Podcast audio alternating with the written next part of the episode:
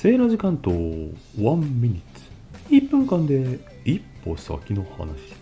先進的なことって注目浴びますね。けれども経済的な価値を生むのは結構先なんです。それが一部の人だけのものであるうちは話題だけに終わってしまう。現実味を帯びてくるのは広く多くの人が関与したタイミングであることを知ってましたか？セイロイさん何が言いたいの？